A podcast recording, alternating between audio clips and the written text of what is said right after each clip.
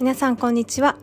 本日はフランスのパリよりお届けしています。純子です。こちらのラジオでは日本時間の朝6時半から定期的に海外での生活で学んだことや感じたことをゆるりとお話ししています。毎回5分から10分の配信ですのでお気軽に聞いていただけると嬉しいです。皆さんいかがお過ごしでしょうか？私はですね本日はパリに来ました。うん、めっちゃ久しぶりなんですよね。パリ自体はもういつだったかな、まあ、合計で10回以上は多分来てるんですけども、うん、イギリスとフランスって近いので、まあ、本当それこそコロナ前はフランスには年に数回遊びに来ていた感じなんですよね、うん、でもパリは本当本当にしばらく来てなくて私の祖父母がヨーロッパに遊びに来てくれた時に一緒にパリに行ったのが最後だったのかな。だから、うん、結構前にもう、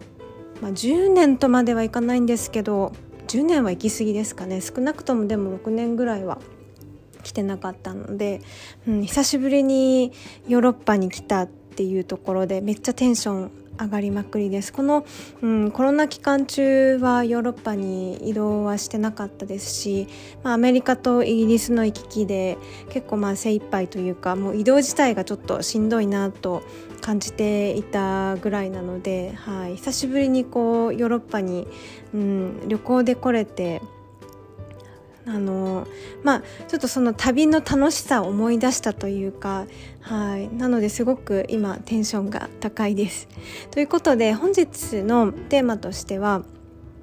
うんと自分のそのテンションが上がる感覚を覚えておくっていうことをテーマにお話をしたいと思います。で、まあ、私ももうあのアラフォーで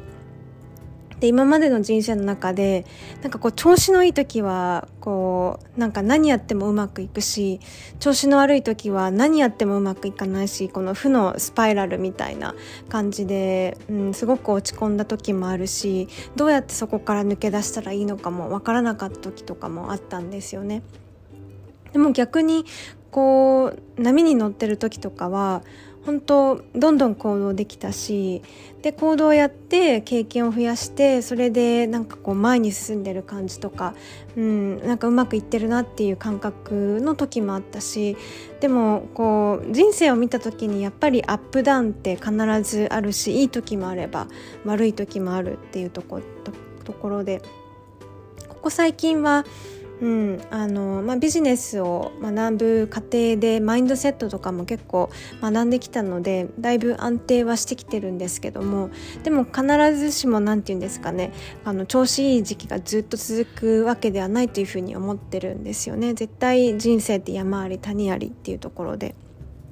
でじゃあその自分がこう落ち込んでる時とかうまくいかない時にどうこう盛り上げるかうん、そのまあ調子いいところまでいかなくともその落ち込んでいるところからあの復活させるかっていうところで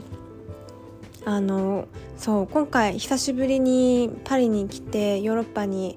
あの、まあ、一人で、うん、来てそう思い出したのがこの自分がこのテンションが上がる感覚をうん、覚えておく何をしたらすごく自分はこう気持ちが高まってやる気が出て前向きに考えられたり、うん、すごいこうエネルギーが湧くのって何だろうっていうのをあのその何て言うんですかね出来事とかどういうことをしたら自分がそういう気持ちの状態になるっていうのを、うん、きちんとこう覚えておく必要があるなっていうふうに思ったんですよね。うん、でその落ち込んでる時って何やってもこう、うん、気分上がらないしうまくいかないっていう感じに私はなってたんですけどもでもやっぱりこう自分の好きなこととかテンションが上がることを、うん、少しずつやっていくとやっぱり気持ちがこう復活するような感じなんですよね。あの風みたいな感じでこう体がこう疲れていたり風邪ひいてる時はこう落ち込んなんて言うんですかね体がこううん、何やってもこうしんどいのは変わらないんですけどでも、まあ、大体数日したら元気になるじゃないですか。うん、なんかその感覚に近くてこう自分の好きなことをこうあの少しでも取り入れていくと気持ちがどんどんこう復活するっていうところがあると思うんですよね。でそうそれで思い出したのがそう私はあの、まあ、友達とかパートナーとか家族と一緒に出かけるのも好きなんですけどもこうある程度ちょっと自分の時間で一人でこう、うん、過ごす時間っていうのも好きだったなと思い出したんですよね。でまああのそう旅が好きで旅行が好きで異文化に触れたり違う言語で頑張ってコミュニケーション してみたりですとか、うん、であとその異国の地であの素敵なレストランを見つけてそこで美味しい料理とかワインを飲むっていうのにすごく幸せを 感じるんですよね。うん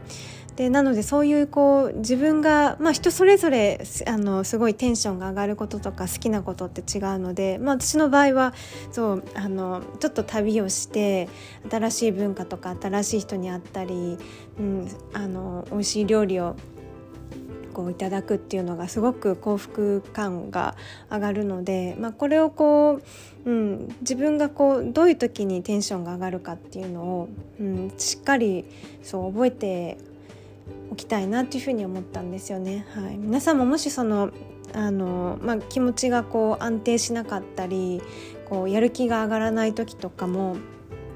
なんだろう普段あのご自身がこれやったらやる気が上がるとか気持ちがこう高ぶるっていうのを、うん、なんかこう書き留めて覚えておくとその落ち込んだ時に落ち込んだ時ってこうあの何をしてもいいのかがよく分からなくなったりするじゃないですかだからまあその、うん、自分がこう高まるようなこうことを書き留めておいてその落ち込んだ時に少しずつそれをやっていくことでこう気持ちを回復させるっていうので、うん、効果的なんじゃないかなというふうに、はい、今日パリについて、はい、そんなことを思いました。はい、ということで、はい、本日も最後まで聞いていただきありがとうございます。あそうですね今日の言葉なんですけどもうんとちょっと旅とはずれるかもしれないんですけどもエリザベス女王の言葉でですねあのその愛があるからこそその代償が悲しみだっていうことをどこかでおっしゃられてたんですよ。まあ、本当にそうだなっていうふうに感じて、うん、大切な人がいたりそのそうですよね。大切な人がいるからこそそのその方に何かあった時とかやっぱりこの悲しみっていうのは絶対に出てくるからそう愛の代償はあの悲しみっていうお言葉を言われてて、うん、それをこう英語で表すとあの愛は love ですよね。であの悲しみっていうと grief なんですよね。そうなので今日の、はい、一言フレーズは love and grief ということで、はい、愛の代償が悲しみということで、はい、一言あのフレーズを紹介させていただきました。はい、それではあの本日は以上になりますのでまた次回のポッドキャストでお会いしましょう。どうぞ素敵な一日をお過ごしください。